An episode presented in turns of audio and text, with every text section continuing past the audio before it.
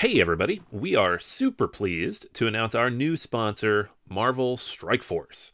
Marvel Strike Force is a mobile squad RPG that allows you to battle with your favorite team of superheroes and supervillains in a fight to save the universe against threats like Doctor Doom and Apocalypse. The goal power up your favorite characters to complete missions, unlock gear and other resources, and beat other players in PvP modes such as Alliance War and Real Time Arena. And the best part Marvel Strike Force just reached its six year anniversary, which means free stuff when you sign up via our unique link in the description. The anniversary consists of weekly events and bonuses. Just complete each event, and you'll receive special awards and skins. Make sure to log in each day and every week to take advantage of all the new characters that are being released specifically for this event. This will be Marvel Strike Force's most generous event to date, so don't miss out. If we have received a unique promo code for every new user, please follow our link in the description and use the promo code MAXPOOL. M A X P O O L. Again, anybody uses that code, it is unique for all new users. Check it out. Once again, thank you so much to Marvel Strike Force for sponsoring this episode.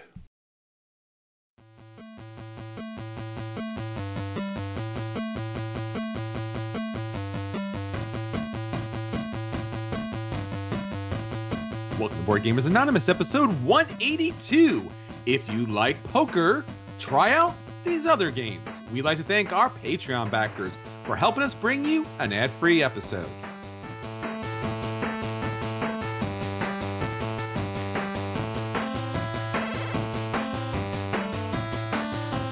You're listening to a proud member of the Dice Tower Network, dedicated to bringing podcasters together for the greater good of gaming. It's sort of like Voltron, but with better lip syncing. Find out more at Dicetowernetwork.com.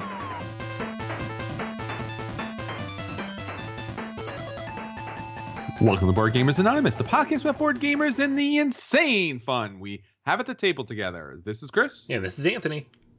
Anthony, I bet you heard the news by now. It's been everywhere. People are talking about it on our Slack group, on our Facebook. It's everywhere in geek fandom. Jean Luc Picard is coming back, my friend. Yes! Guess the big announcement that hasn't been announced yet because he hasn't announced it yet is since he's coming back, he hasn't announced where he's coming back. So, being that we are the biggest board game podcast for Star Trek games, clearly he's coming back here. Oh, oh. Um yeah, I don't know about that. It's it's possible. So this is this is conjecture, right? Uh, possibly. I, I I can't speak to it. It's, Okay. it's- well, I mean, if he hasn't said he's not doing that, yeah. we can rules lawyer it, and There you go. There we go. Right. All right. It's uh, it's like Schrodinger is Picard. there you go. Yeah. Hey, he's a fictional character anyway. We didn't we didn't say Patrick Stewart was joining Board Gamers Anonymous. We said Jean Luc Picard. So That's true. This is an audio medium. Nobody will know. just play a clip. just over and over again, and be like, should we start the podcast? Yes, make it so. Number one. like, great. Here we go, everyone. I, I think I think it'll help the uh, the listener count. We'll do pretty well on that end. We'll definitely corner the the Star Trek board game fans. It's true. I think you need to have some kind of flavor to the podcast. You add in like that one color commentary guy that's like way out, but you know he's a celebrity name, so you bring him on just just for that, just for the fans. I think a little bit. Yes, Jean Luc Picard's coming back. If you're a Star Trek fan, Next Generation fan, he's coming back. They haven't said how or why. As I said, we are hoping that Board Gamers Anonymous will be the place that he eventually lands. So if he does, you'll hear him on the podcast. If he doesn't, eh, you know, that's another option for him too. But Anthony, we have a lot of great stuff to talk about, especially coming back from Gen Con. We are now finally back in the BGA headquarters. Nice recording situation here, not the giant echoes of our little kind of castaway hotel. Mm, I would say what? A good 15 minutes away from the uh, Gen Con location? Oh yeah, easily. Yeah, it was a it was a good fifteen minute drive every way. Yeah, and there's been some talk right now about Gen Con not being so happy with the technology from the convention center. I think we experienced some of those things, especially trying to get a signal, doing some recordings and such. So they are talking about not being happy, which typically means, hey, if this doesn't get fixed, we're out of here. but I believe they're under contract for at least another two to four more years, I think. So they're not going anywhere yet, but maybe in the future conventions, things might be a little bit better there. Yeah, it's tough. I mean, you, you look at these conversations every year right after the con, and people make a good point in that there really aren't a lot of places in the United States, in the middle of the country, that could handle a convention of this size. Indiana, Indianapolis is one of the few that can do it, and I don't think they want to move it to one of the coasts for obvious reasons, in that you have people having to travel both ways. But yeah, I mean, you have the hotel issue, which I guess Indianapolis is working on. They're building new hotels, and you have the technology issue because if you try to get on a Wi-Fi or use your phone in that convention center, good luck. Sure. And just the general travel to the to the great state of Indiana tends to be a little bit problematic because it's not one of those huge airports. I mean, it's big, but you know, typically, no matter where you're flying from, you're paying a lot for your ticket. So, I don't know. As you said, they don't want to coast because it, you know, disenfranchises everybody else. But I wouldn't mind in Atlanta that has a gigantic airport and not dropping four or five hundred dollars for a round trip ticket. Not to mention the amount of hotel space. It's always a challenge. I know it's even getting bad for the vendors and the publishers out there because we got a lot of feedback that even their block of rooms really isn't that great.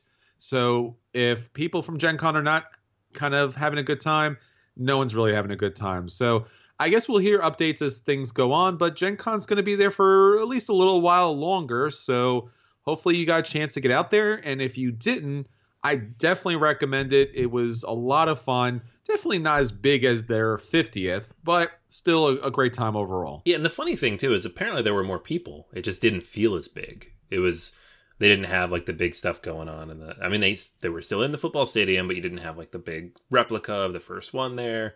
Sure. Um, there wasn't a guy's booming voice over the freaking loudspeaker every 10 minutes reminding you that it was the 50th anniversary. It's true. Uh, it did not all the merch and stuff on the walls everywhere. So it, you know, kind of toned it back to the way it was a few years back, but and yet more people were there and they're cramming them in. Yeah, and the hotels had a lot more events and activities there, so I think we're going to see more and more of that. I think the hotel situation is eventually going to get to a breaking point because if we were 15 minutes away and we were on the block, I think everyone else is going to have e- even a worse situation going forward. But hopefully those things will get worked out and we'll have plenty of time to talk about that. Obviously, Essen's coming up, and then obviously PAX Unplugged will be coming up. So, two great upcoming conventions. If you can make it out to Germany, amazing. If you can make it out to PAX Unplugged, even better because we'll get a chance to see you there. All right, Anthony. So that's what's going on in a universe not too far away. Let's talk about what's happening much, much closer. What's our question of the week? All righty. I have two new legacy games sitting here for me uh, Rise of Queensdale and Rise of Fenris. And lots of rising in these games um, for Scythe. And so I asked everybody, what type of mechanics would you like to see in a legacy game? Because we have still a fairly limited number of legacy games in the wild. Some of them work, some of them don't. We've talked about a few of them, but I'm interested to see what mechanics people would they want to have in these ongoing evolving games.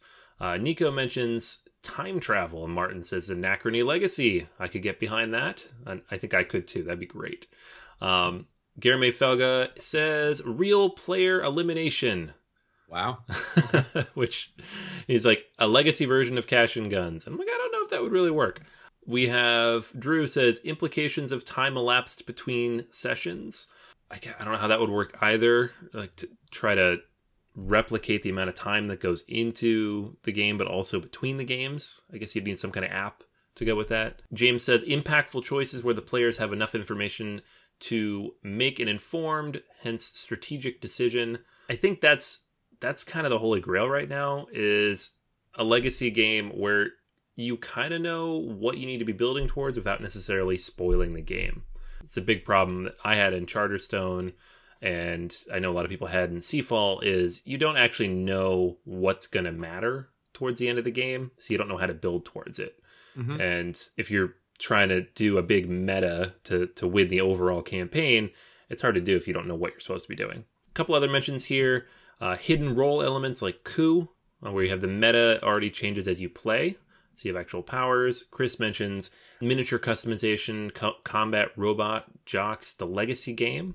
Selena says any kind of building mechanic, deck building, city building, tableau building. Um, this one makes a lot of sense. We have Aeon's End Legacy is coming up pretty soon on uh, it's uh, recently announced. So a few other games coming out like that as well. Yeah, there's so many different things, especially as you mentioned, the leg- legacy mechanic is becoming more and more of a of a mainstay. Uh, Rob Daviau was pretty much on every new game, at least at, at Gen Con's concerned, as far as the buzz is concerned. Werewolf Legacy is, is there, as you mentioned, Queensdale, and obviously Rise of Fenris is there. So a lot of excitement because if and when these games are done well, there's nothing better in gaming as far as playing a game that's not just going to impact that one gameplay, but multiple gameplays and builds a story so that's always a, a lot of fun. And I'd like to see that in more and more games. We talked about this recently. The thing that I really do enjoy is the board game universes. So having games that impact other games. So you could have a theme night of anything particular. So like Lord of the Rings we talked about where Hunt for the Ring impacts War of the Ring. So having those different games kind of impact each other really is interesting or kind of trying to help out and connect other people to other games. So we talked about, you know, other games having RPGs. Star Wars has an RPG, so you could have played the miniatures game and then Armada. You can get bigger and bigger in scale or work its way down back to an RPG. So connective games for me because I can't say that I'll ever come down and be a, you know, lifelong gamer when it comes to one particular game but there are mechanics and themes that I do like so much that I would like to play in other types of versions. All right, so speaking about all these different board game universes, there's a lot of different universes in which you can get in contact with us. So if Facebook's not working out for you for the question week, don't forget Twitter is also there and available for the same question of the week. We'd love to hear back from you that way. If that universe is not working well for you, check out boardgamersanonymous.com. It has our email addresses and ways to contact us to let us know what you're thinking about board gaming.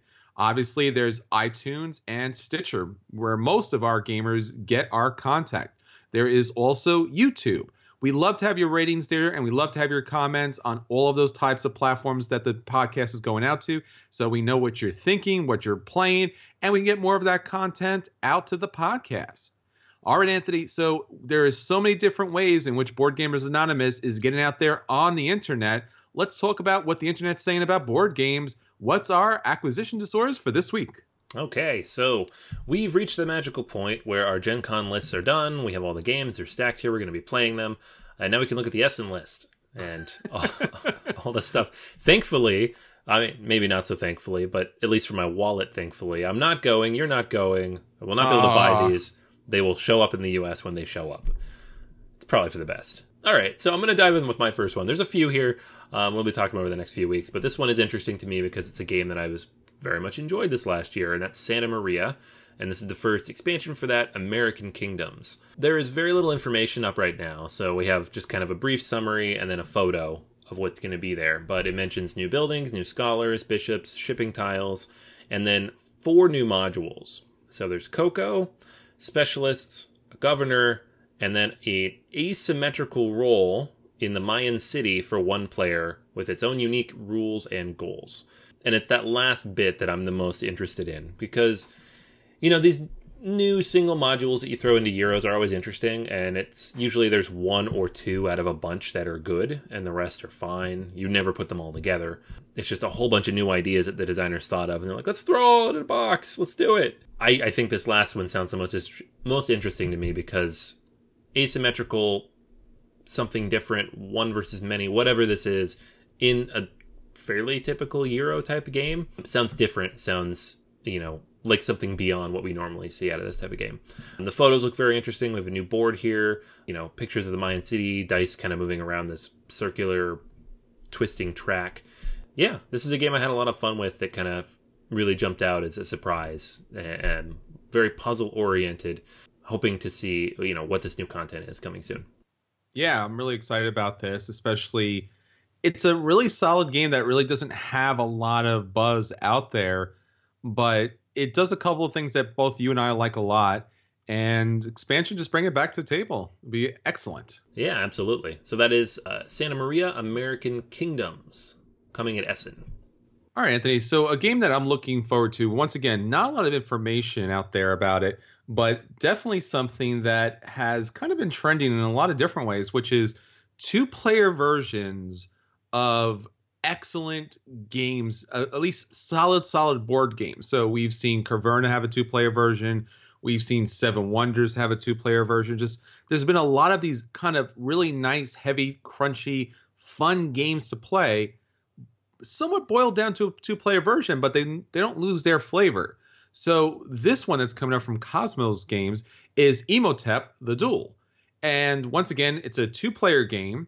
And in this, you're going to be playing kind of a slimmed down version of Imhotep. Now, you probably already know Imhotep. It's all about utilizing these boats in order to move all of these big stone blocks to build monuments and pyramids. Well, the same thing is true here. You have in two players game pieces have to be placed so that you can unload the most valuable pieces and then you're utilizing the boats in order to kind of strategically place those. And while that's happening each player is building one of their four monuments in order to gain fame points because if you're going to build giant monuments and pyramids it's all about fame. So not a lot of information out about this. Probably will see this at essen. It's one of the hot games out there. And if it plays anything like those other great two player games i'm really interested in this uh, Phil Walker Harding has done a great job. We'll be talking about gizmos in a minute. So, love Imhotep, Love a two player version of this, especially if it keeps the nice chunky pieces. Yeah, this would be a lot of cool. I um, it's a funny thing because almost all these games have two player versions out of the box, but yeah. the two player version is not usually very good. So nope. it's like they go back to the drawing board. Like, how do we make this work just for two? But it's often good. So I'm glad that they're doing it for Imhotep. All right, Anthony. So that's our acquisition disorders. Now let's finally hit the table and hit it hard with some Gen Con releases. What do you have for us this week? Alrighty. So uh, I have a couple games. One's a little bit older. Um, picked this one up at Gen Con. And then the other one is the hottest of the hotness of the hot that everybody keeps asking us about. So uh, I'm going to start off with a little bit older game and then we'll get to the more interesting one after that. Um, so this first game is called Wanted, Rich or Dead, and it is being sold by Ares Games in the U.S. And the funny thing about this game is you look at it, it's got the Western theme. It's clearly about Western people shooting each other because that's what they're all about. and BGG actually listed as a party game, which I found interesting. But the, as I was playing it, I think that's more or less accurate, though kind of on the higher end of party. So the the full game is five players. Everyone starts with five cards in their hand, and they're mostly the same, but a little asymmetrical. You also have your own player board, which is also just a little asymmetrical, uh, making all the characters just a little bit different. Um, on your turn, you're going to play one of those five cards, put it face down. Everybody re- reveals it at the same time. It's going to have a location on it. Uh, if two of the pawns go to the same location, then they're going to have a shootout, quote unquote. Um, and the shootout is you then pick another card from your hand, put it face down, flip it over at the same time. However many people do that, and whoever has the most bullets, and there's bullets listed on the card. Sometimes you have to roll a die for it. Is going to win. And if you win, you get the ability to rob the location, which is just using the text on the top of the card. If you get there by yourself, nobody else goes there, you rob it by default. Hmm the goal of the game is to get the most money. There's a limited amount of money. There's 45 little money tokens. When the money is gone, the game ends immediately. So, kind of get, towards the end of the game, you want to be earlier. That's because these locations will, you know, resolve in the order in which they're placed on the table. But because of that, it's fairly quick, about 30 minutes. Very easy to teach. Just follow the card. Show people how to do it in about two minutes. And there's really, honestly, not much strategy early on Later in the game, it becomes a little more apparent what people are doing. Who needs cash? Who needs possession cards? There's these cards you can steal to give you extra special bonuses or abilities. The shootouts are a little funny because everyone has slightly different power levels. So some cards are better than others, but if you're not paying attention to what cards people have played, you may not.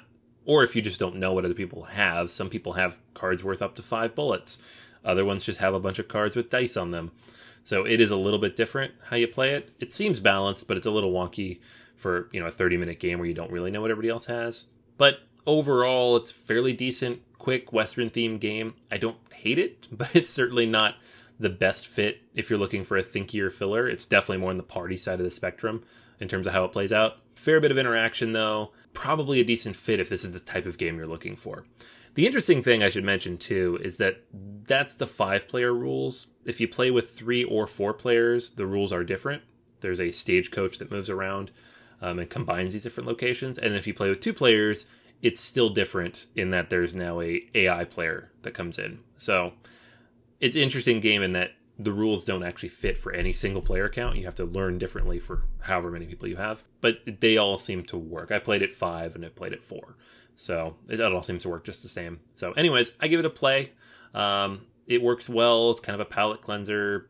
Similar games like this sometimes have things like player elimination or they drag on a little too long. This doesn't have either of those. Everybody gets to do stuff for the full time. Nobody seemed to come in with no money at all. It's you can't really steal money from people, so you're going to get something. You're not going to have zero points.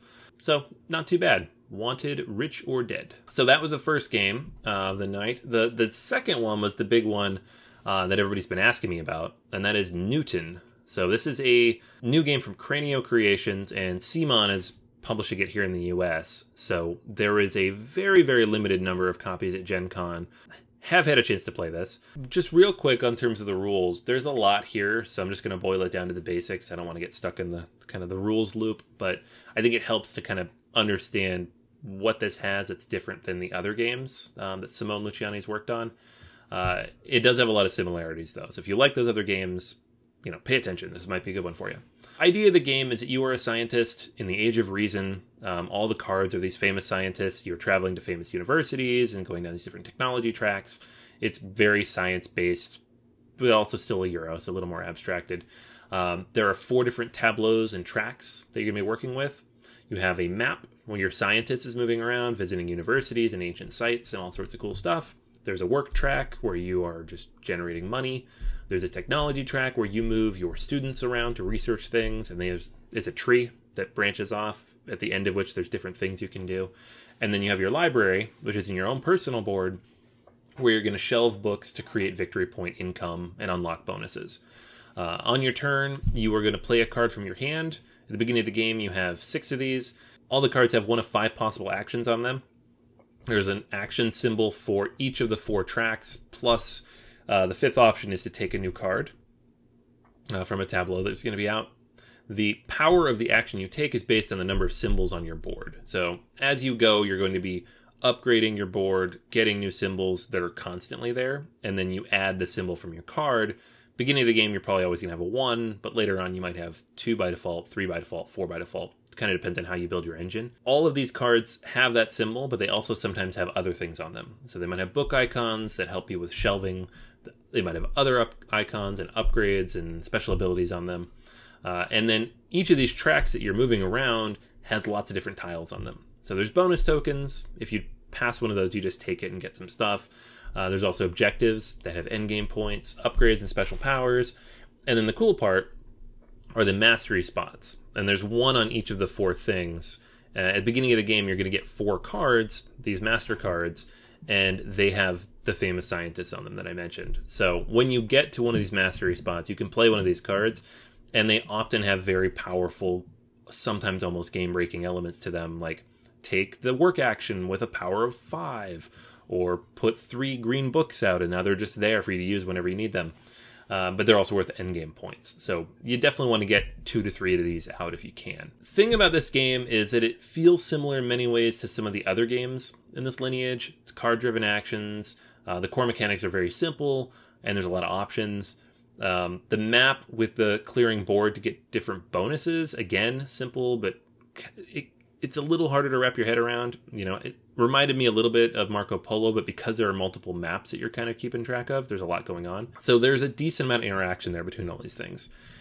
The other thing that I found interesting is that it seems like you should be able to build up an engine and just go from there. That's the look of the game, the tableau, everything you're doing seems like an engine building game.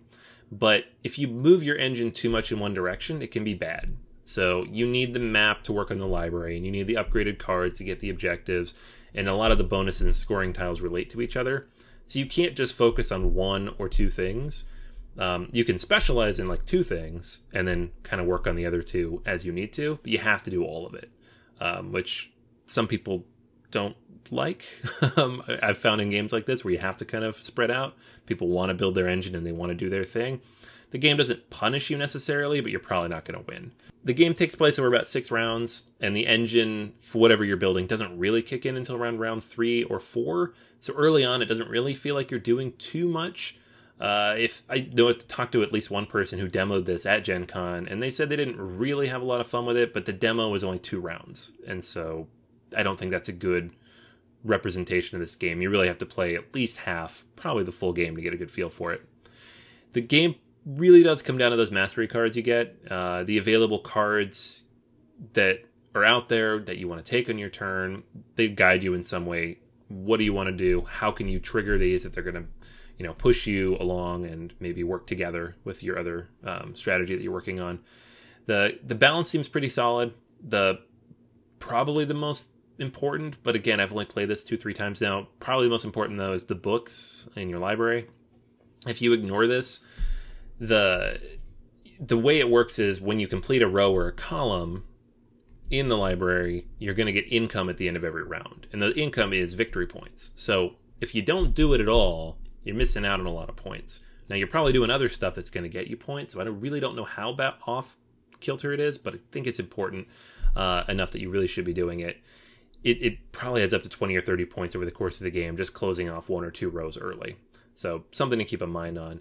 And then the game itself says about 90 minutes. I don't know how true that is. Um, there's because there's so much going on. Everybody was looking at a lot of these different things. I think it's probably going to end up going a little bit longer than that in most games until everybody knows it really well.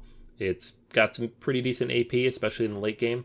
But all of these things, I really, really enjoyed it. I mean, it's a great big honking puzzle, right down to the fact that the solo game is just one player going through it without any of the changes for high score check. So there is no player interaction. It is essentially multiplayer solitaire for the people who use that term. Uh, and I love it a lot. But if you don't like that, if you want to be interacting with each other, if you want to be able to block spaces and keep other people from doing things, keep that in mind. The only two things that are going to be interactive here is the cards in the tableau that you pick up you can grab before someone else gets it, and then the bonus tokens that are on the map. Everything else on the map, multiple people can go to, so you can't really stop anybody from their strategy. The plus side to all this is that you can think through what you want to do on your turn while everybody else is going. So uh, that that helps a lot. So the big question, because it's Luciani's involved, because it's one of these games, do I like this as much as Marco Polo and Lorenzo? I don't know yet. But I have a feeling it might come up just a tiny bit short against those other games, but not by a lot. I want to play it a bunch more to be able to rank it, but when it gets into that conversation alongside games like that, it's an easy buy for me.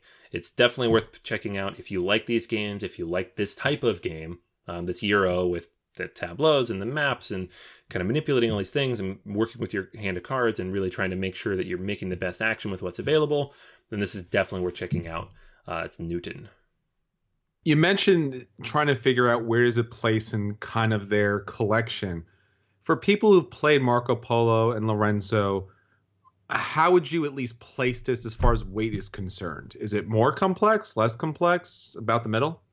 Um, yeah, I think it's about the same. It's probably on Marco Polo level. Um, okay. If you look at it on BGG, I think it gives it like a 3.3.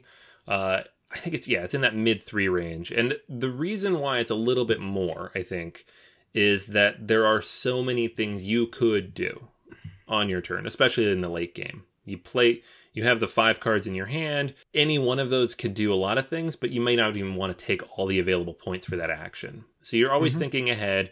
You really kind of want to program your in your head at least the actions you're going to take for the whole round if you can because every card you put down will impact the next card you put down. For that reason, it seemed to catch people a little bit more probably not as heavy as Lorenzo, but probably on par with Marco Polo. All right, well, I got a couple games to the table after Gen Con, and Anthony, what was really surprising, you know, when you finally kind of broke through and made it as a major podcast, is when you go to your game groups. And this week, I really try to hit as many game groups as possible. And every game group that I went to already had the games from Gen Con.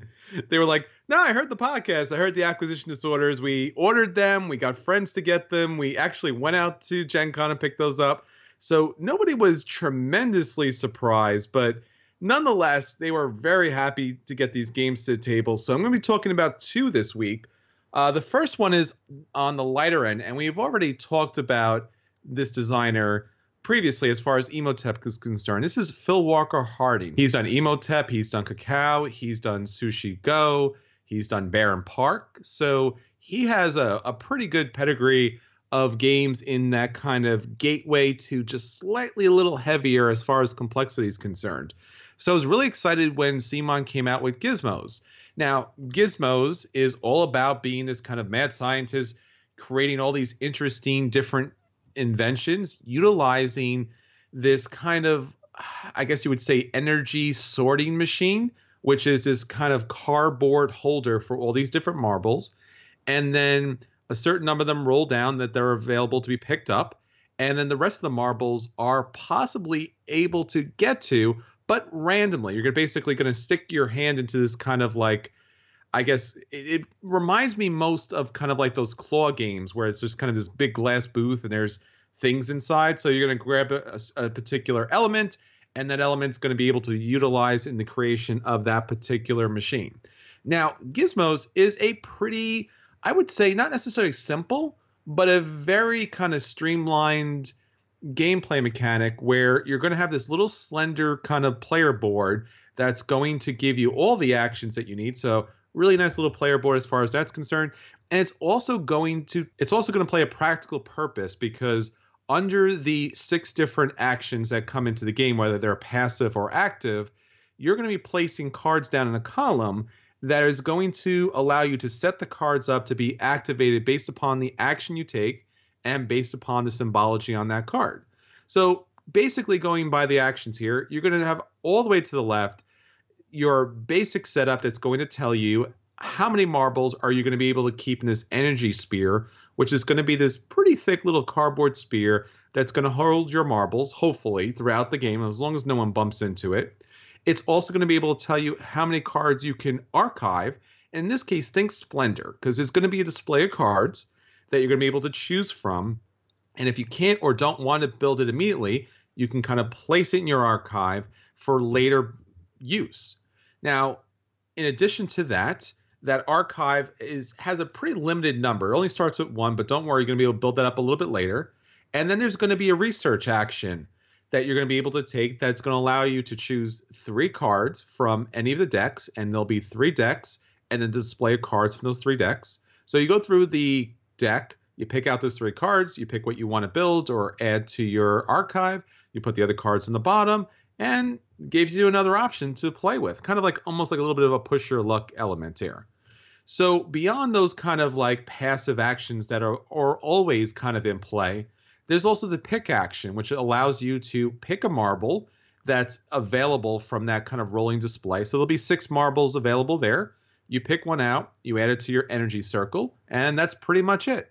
There's also a build action, which allows you to pay the number of marbles that are required. And typically, not always, but typically, it's pretty much a straight number. So it might be two yellow, two blue, two black, two red. You pay those marbles, you throw them in the dispenser, and then you play put your card into play.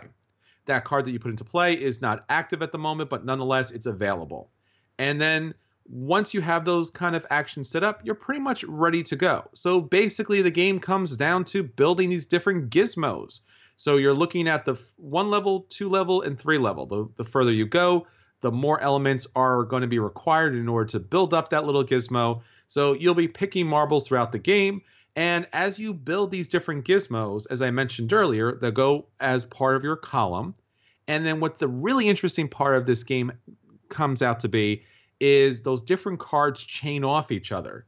So you could have a situation where a card in your archive is available to be built because you have the requisite number of marbles you build it, you pay those marbles, you put it into the particular column that's required. Because, let's say, for example, you built a yellow one. So you put that into your tableau, which triggers another card, for example, let's say in your pick action, that says every time you build a yellow card, you get to pick a marble. yeah, pick a marble.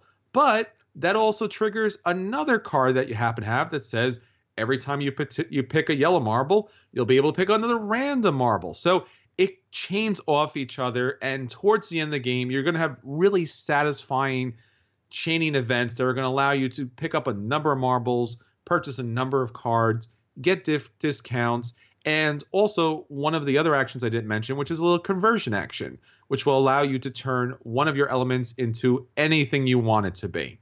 But that typically comes a little bit later in the game. Played this game many times this week. Everyone was really interested in the in the action of this game. It's definitely on the gateway to a slightly little bit heavier game. I would say probably the closest thing that remind me as far as complexity is concerned would probably have to be Century Spice Road, where anyone can sit down and play this game and have a good time with it. But if you are a gamer, you're going to be able to put the combos together much better than a non gamer would be, and you can kind of blow them out. So you want to be really careful about that.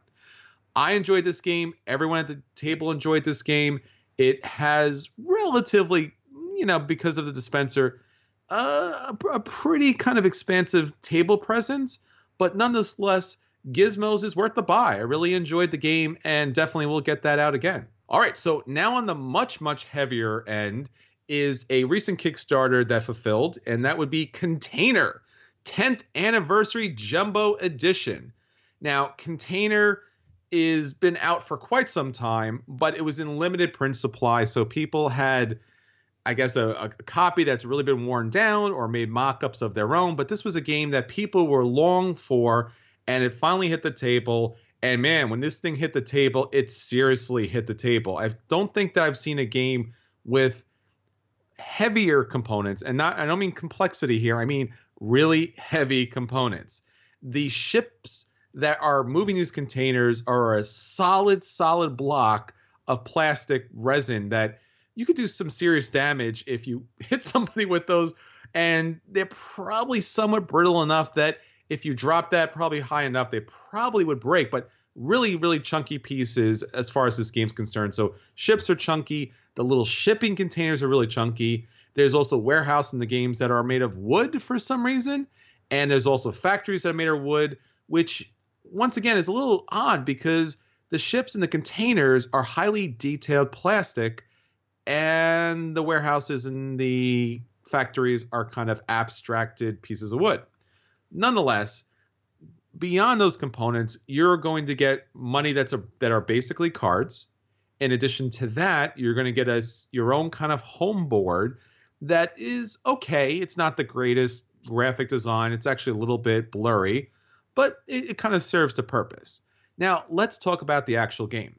Just like Gizmos in a way, this game is pretty simple. But if you're not really into the heavy, crunchy, complex games, you're going to have a hard time because when it comes down to it, there's really a few actions you can take. So, first off, you can build a factory. Building factories are important because the different color factories are telling you what types of different container colors you're going to be able to build. So, if you have a purple factory, it's going to build purple containers. That's important because building containers will allow other players to purchase those containers from your factories, ship them on the road to their port, and then they will be able to reassess the price there. So, for example, once you build your own containers, you could choose to charge between one and four dollars, but they can choose later on, once it gets to their port, to choose anywhere between two and six dollars. Now, what you and what they end up choosing to charge as far as the cost is concerned typically is based upon the market and the market here is everyone else in the game so if someone else is selling their product for six and they're also purple you might want to think on the high end as well or maybe just undercut them by a dollar so maybe just sell them for five now you can't purchase your own containers but you can purchase everyone else's containers now, the reason why you're selling containers is because you're getting money because later on the game, there will be an auction for the containers. So once somebody has their boat filled up with containers, they'll sail to this island that has everyone's player color, and then those containers will come up for auction. Now, what you choose to pay for those containers is highly dependent upon this secret card that you get at the beginning of the game. this card will tell you how much different colored containers are worth for you throughout the game. So, for example, you might have the beige containers worth 10, where the black containers are worth 2. Now, you might say, well, that's pretty simple. I'll just buy all the beige containers. But at the end of the game, whatever container color you have the most of gets wiped out. So if you do have all of those 10s, well, that's going to get wiped out. You're going to get left with the rest. So you want to purchase containers pretty much in a balanced type of way. At the very least, buy the very expensive ones for you, but also buy the cheapest ones you can. Try to get it even or try to get the cheapest one as high as possible so that you don't lose the big money at the end of the game. Obviously, when the game comes to an end, it's all about money, so you don't want to over purchase for these different containers in the game. So sometimes, even though you might need it, you might want to let it go just so you can hold on to your cash and see where things are, especially when it comes to later game where people may not have as much money available to them. Money is pretty much fixed in this game. You're not going to get a large influx of it. So whatever everyone starts with is more or less what they end with. So keep that in mind throughout the game. Now, this game is amazing as far as having a very simple rule set. It doesn't take too much to kind of like wrap your brain around it, but the decisions you make are very complex because you have to figure what am I going to sell things for? What money am I going to get back? How much am I going to pay for things at, at, at an auction? What's very valuable for me? But I also have to purchase something that's least valuable and then what types of containers do I want to flood the market with because I may need those to be available either to be at my high point or at my low point. and obviously depending on the color that's going to change the price and the value of those containers in the market. I really enjoyed this game. I think the only thing that would keep this back from a buy is the extremely high price tag of it. So for the Kickstarter, it was in Canadian dollars, but basically in American dollars you're looking at between I guess 75 and 80 dollars for this game. The ships are overproduced. They're very nice, don't get me wrong, but for the price of this game, I'm gonna have to put this down just to a play, just because of price alone. Because the game, while it's a great auction game and it's a great kind of like brain burner as far as what am I producing for the market, the price is a little high. And finally, let me say one last thing that the game really doesn't address is player count. As I mentioned, you're going to get a card that's going to set what is high for you and all of the other colors as far as the game is concerned, how they kind of descend to the lowest. Everyone else is going to get a card, everyone else is going to have a different combination. So at the five player count, it's amazing because everyone has something super high, everyone has something super low, and you're kind of competing in that way. But if you're playing at the small player count, then it doesn't become as dynamic. Auctions aren't good at a lower player count, especially when the prices aren't valued as high for everyone involved in the game. So, two games, Gizmos is a buy, and Container, just because it's just a little too much, and especially when it comes to the auction mechanic, you must play with five players, is a little bit underwhelming. So, I'm going to give Container 10th Anniversary Jumbo Edition a play. Yeah, that thing is super expensive. I like I looked at it after the fact. I didn't. I must have missed a Kickstarter somehow. And I was like, "Ooh, big ships!" And I was like, "Ooh, no way!" like, I'm paying 125 dollars for overproduced ships. And I can almost justify the cost if it wasn't for the fact that when it comes to an auction game, and most auction games in general, not just container, you have to play at the high player count because it's just yeah. Auction games don't play well when you're playing with two or three people. All right, so that's everything that's hitting our table this week. Let's get on to our feature review. So, for our feature review this week, we are talking about if you like poker, try out these other games.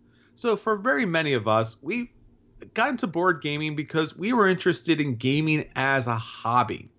And for quite some time, especially maybe let's say five or 10 years ago, poker was really super hot, especially Texas Hold'em with that whole kind of hidden cam where you can kind of play along with the players. Well, poker became huge kind of blew up. You had worldwide poker competitions. Everyone was watching that. Got people into more competitive games. I know I was a big Texas Hold'em player. I know many of our board game people out there were the same. And there are still a lot of poker players out there. Now, we want to kind of introduce them into board gaming and help them pick out the games that would be great for them. Help them pick out those first purchases that will get them into board gaming and involve them into more complex gaming later on. Because a lot of the mechanics that you find in poker, you'll find in great board games. All right, Anthony. So we got a great list here. So if you got your poker buddies at the table, let's get you involved in some board gaming. So why don't you start us off? All right. So the first game I wanted to talk about is not necessarily. So there's a lot of things when you can talk about when you talk about poker. You can talk about the bluffing, the betting, or the actual mechanics of the game where you're building hands. I really like all the different ways that every single Western game finds to jam poker mm-hmm. into it somehow. But there's a handful of them that do it really well. And one of the ones I like the best is Dice Town. Uh, this is designed by Bruno Cathala and Ludovic Maublanc. And in the game, instead of cards, you're going to have dice. And you're going to use these dice to make poker hands. But it kind of does it in a almost Yahtzee like way, in that you're going to roll your dice and you're going to take one of them out and it's going to start. And you're going to do that until you have a full hand. And if you want to take multiple dice out, when you roll them, instead of having to keep re-rolling them every time, you have to pay money to do so. Uh, the goal of all this is to have the best hand or the majority of certain types of different of the different suits that are available for each of the different locations. So um, there's multiple locations on the board, and each of them is going to allow you to do some certain things. There's a gold mine, there's a bank, there's a general store where you can pick up things that you want. Lots of different things you can do here. Ultimately, the goal is to get the most gold nuggets by the end of the game, and then there's dollars as well that you're going to be picking up. So, unlike a lot of these other Western games, unlike the one I talked about a little bit earlier, you're not necessarily just shooting each other, but it does have a little bit of that back and forth and trying to sneak in and it's take stuff from other people. But you're doing it with dice and you're doing it with poker hands, and I really like how it kind of pulls all of that together. Yeah, for me, on the kind of entry level poker game, I really enjoy those moments where it comes down to one or two people and you're trying to figure out what do they got? What really is their hand and based upon what people have been wagering up to that point, what can I expect to see? And obviously, what do they think I have? So, on the lightest end here, a game that I've seen a lot of different gamers have, no matter what games they're really interested in, is Liar's Dice. Now, Liar's Dice is really interesting because there's so many different versions of this, but yet it really involves probably some of the key elements of poker in the best way possible. So you're going to have a certain number of dice. You're typically going to have some sort of cup, and everyone is going to shuffle the dice in the cup, place it face down, take a look at their dice, see what they have, and then a bidding situation kind of takes place where people declare what they have until somebody calls someone's bluff. Now, based upon how many dice are in the cup, you have a general idea, although sometimes there's variables and sometimes there's wilds in the game. But basically, if there's six dice in the game, someone could have a hand of, you know, six fives, for example. So someone might say, I have five sixes. Now, on your turn, you have to kind of one up them there. If you don't, then all you really can do is call their bluff in that game. If you're wrong either way, then you're going to lose a die, and then eventually the possible hands that you can kind of put together becomes less. So it becomes a little more rough for you as the game goes on, but you have to know when to call people's bluff and you have to know when to bluff yourself. Liar's Dice is on the light end, but it is so much fun. I own a copy. And no matter what type of gamer you are, you should definitely own a copy as well. All right. So another game here is Taj Mahal. This is a little bit older of a game. It's from Reiner Knizia. Came out in 2000 and just recently got a re-release from Z-Man. Uh, so you can pick this one up with a nice fancy new edition. And the idea of the game is to gain influence points, which you're going to do by building different types of buildings and acquiring commodities. Very similar, kind of abstracty take on politics that you see in most Reiner Knizia games. But what's really interesting about this game is that over the course of the 12 turns, you're going to be auctioning um, for different area control and trying to gain the support of all the different individuals involved, represented by symbols on these cards. So you're going to have cards that come in four different colors and they have five different symbols uh, based on the different types of people you can interact with. And then you're trying to gain prizes based on that. So you can only play one color in any given turn, and then you can either increase your bid by playing more cards or withdraw on your turn. So um, when you do, you get the reward or you can pull back. So it's kind of have that bluffing element um, where you're building up, you're bidding, you're trying to get the most, and in the end, if it's really not going to work out for you, you have to fold in some way. Um, but at the same time, it's connected to this clever, almost abstract Euro uh, in which you are building routes, connecting things, trying to get out um, these palaces and get the majority of influence points that you can in, in this great kind of amalgam of different mechanics. But it does remind me a little bit of that fun that you have in the interaction with other players, something you don't see as much in this type of game. So that is Taj Mahal. Well, another great poker game, and obviously this isn't too much of a stretch here, is Pyramid Poker by R&R Games. This is a game that Anthony and I reviewed not too long ago and really enjoy it. First off, it's at a great price, and second, it allows you to play poker in three dimensions. So basically, what you're doing in this game is you are selecting these different rec- wooden rectangular blocks, just like a normal kind of deck of cards. And then you're going to pick 15 out of those blocks or 15 cards. And then you and the person you're playing against, because this is only a two player game, are going to build up a pyramid. But you are going to be able to see the suit and number or suit in the card that you are playing in the pyramid, but you're not going to see what your opponent's playing.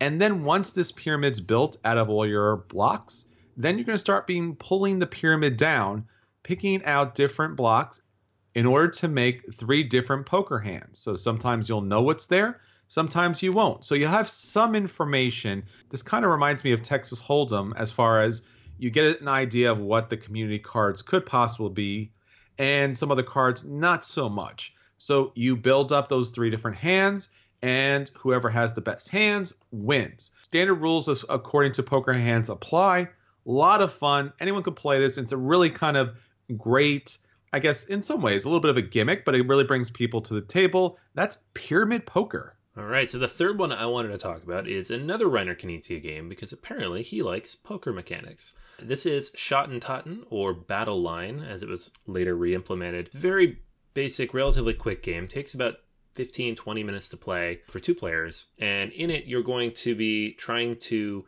capture these different points. Um, there are going to be a certain number of them lined out between you and your opponent. I think it's nine in Schotten Totten. I'm not sure if it's different in Battle Line.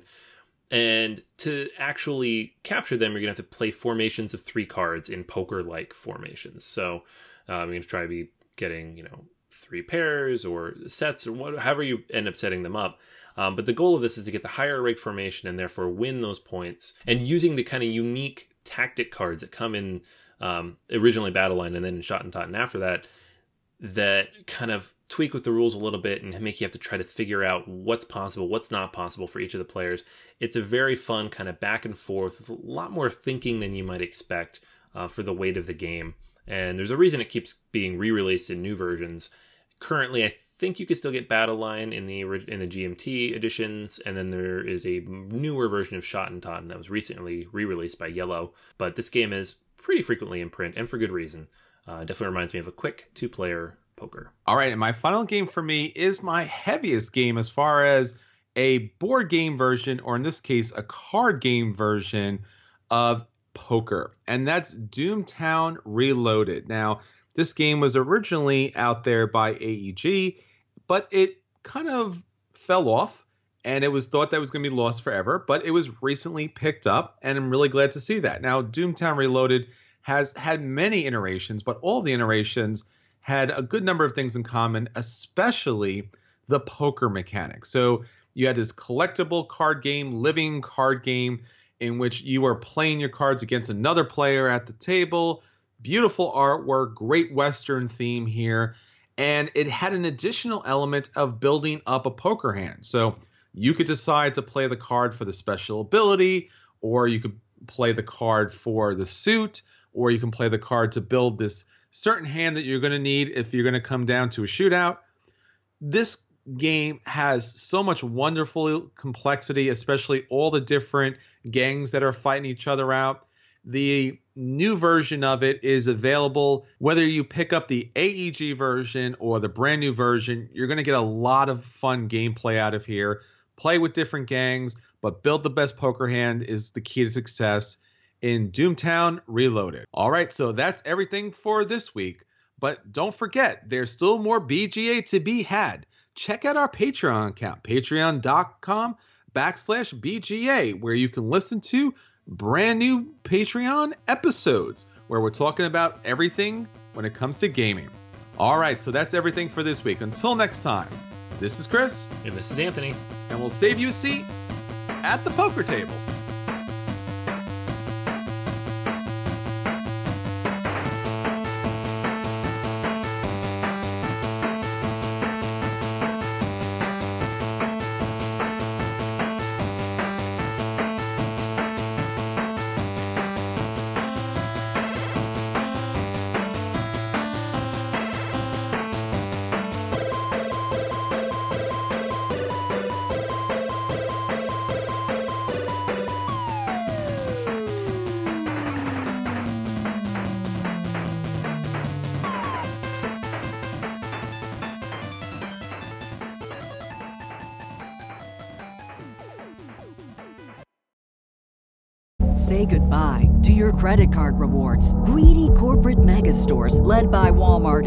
Target, are pushing for a law in Congress to take away your hard earned cash back and travel points to line their pockets. The Durbin Marshall credit card bill would enact harmful credit card routing mandates that would end credit card rewards as we know it. If you love your credit card rewards, tell your lawmakers hands off my rewards. Tell them to oppose the Durbin Marshall credit card bill.